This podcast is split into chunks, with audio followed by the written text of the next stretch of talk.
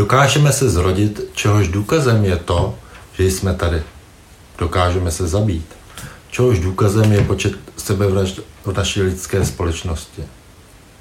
Možná máme často nějaká určitá očekávání a pak jsme zklamaní, pokud toto očekávání nenaplníme. To, co prožíváme, může být na nás někdy příliš náročné, pokud svou spokojenost odvíjíme od úspěchu v našem konání. Ale nemyslím si, že výsledky našeho konání jsou naším cílem, stejně tak, jako není cílem dekorace divadelní hry, ve které se náš život odehrává. Důležitý je děj mezi těmi kulisami, problémy, které musí přijít, abychom je mohli řešit a cítili pak zadosti učinění nebo strasti, kterými bychom se mohli trápit a radosti, z kterých bychom se mohli těšit. Pocity, které při všem, co prožíváme, vnímáme, jsou výsledkem naší práce a jen podle nich bychom měli hodnotit sebe sama, pokud něco takového k životu vůbec potřebujeme. Sledujeme-li příběh k tomu, aby nás bavil, je třeba, aby v něm byla nějaká zápletka. Musí se přihodit něco špatného, abychom mohli procítit kontrast v prožívání. Nyní je dobře, nyní špatně. A nyní zase dobře. Mezi špatně a dobře se rodí onen pocit štěstí nebo radosti, protože to je ten kontrast. Tak jako, na, tak jako nám říká tma něco podstatného o světle, říká nám i špatné co si o dobrém. Obojí jsou ale jenom pocity.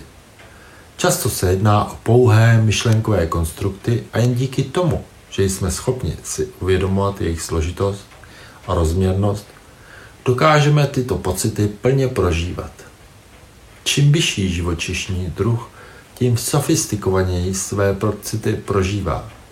Možná bychom se někdy tomuto prožívání chtěli vyhnout, ale je to podobné, jako bychom si chtěli vyrovat oči z očních důlků při pohledu na dno propasti, nad kterou právě stojíme, což by nám zabránilo vidět nádheru vodopádů, které jsou jen o několik metrů dál.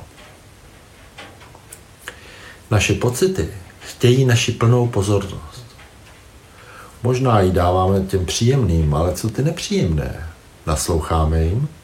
Pozorujeme je ve chvíli, kdy nás navštíví a kdy jsme jimi pohlceni?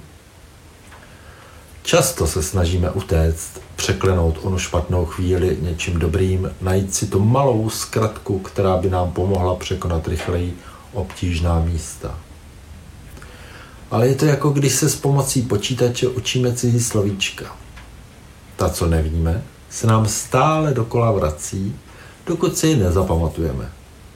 Pokaždé, když se nám objeví slovíčko, které neznáme, pocítíme nepříjemný pocit. Je to přeci selhání. To, že si nepamatujeme, co přesně znamená.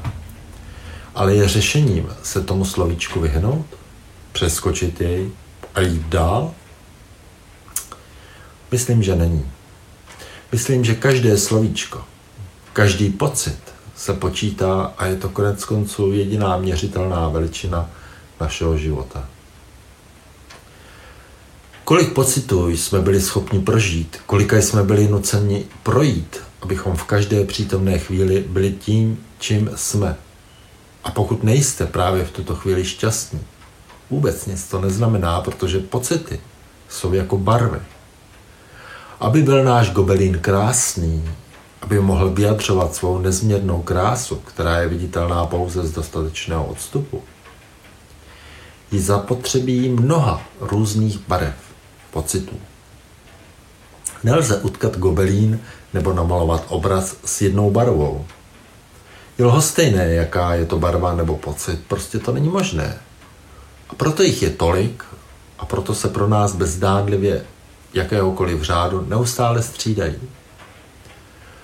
Je to jako bychom se dívali na televizní obrazovku ze dvou milimetrů a viděli jenom výseč o poloměru jednoho centimetru. Ten příběh, ten film, jenž je právě v televizi uváděn, dostal možná Oscara, ale pro nás je to jen divná šmouha. Otázka tedy zní, lze nebýt součástí toho vesmírného gobelínu a vzoru, jež jsou v něm vetkány, je-li to sám věčný život?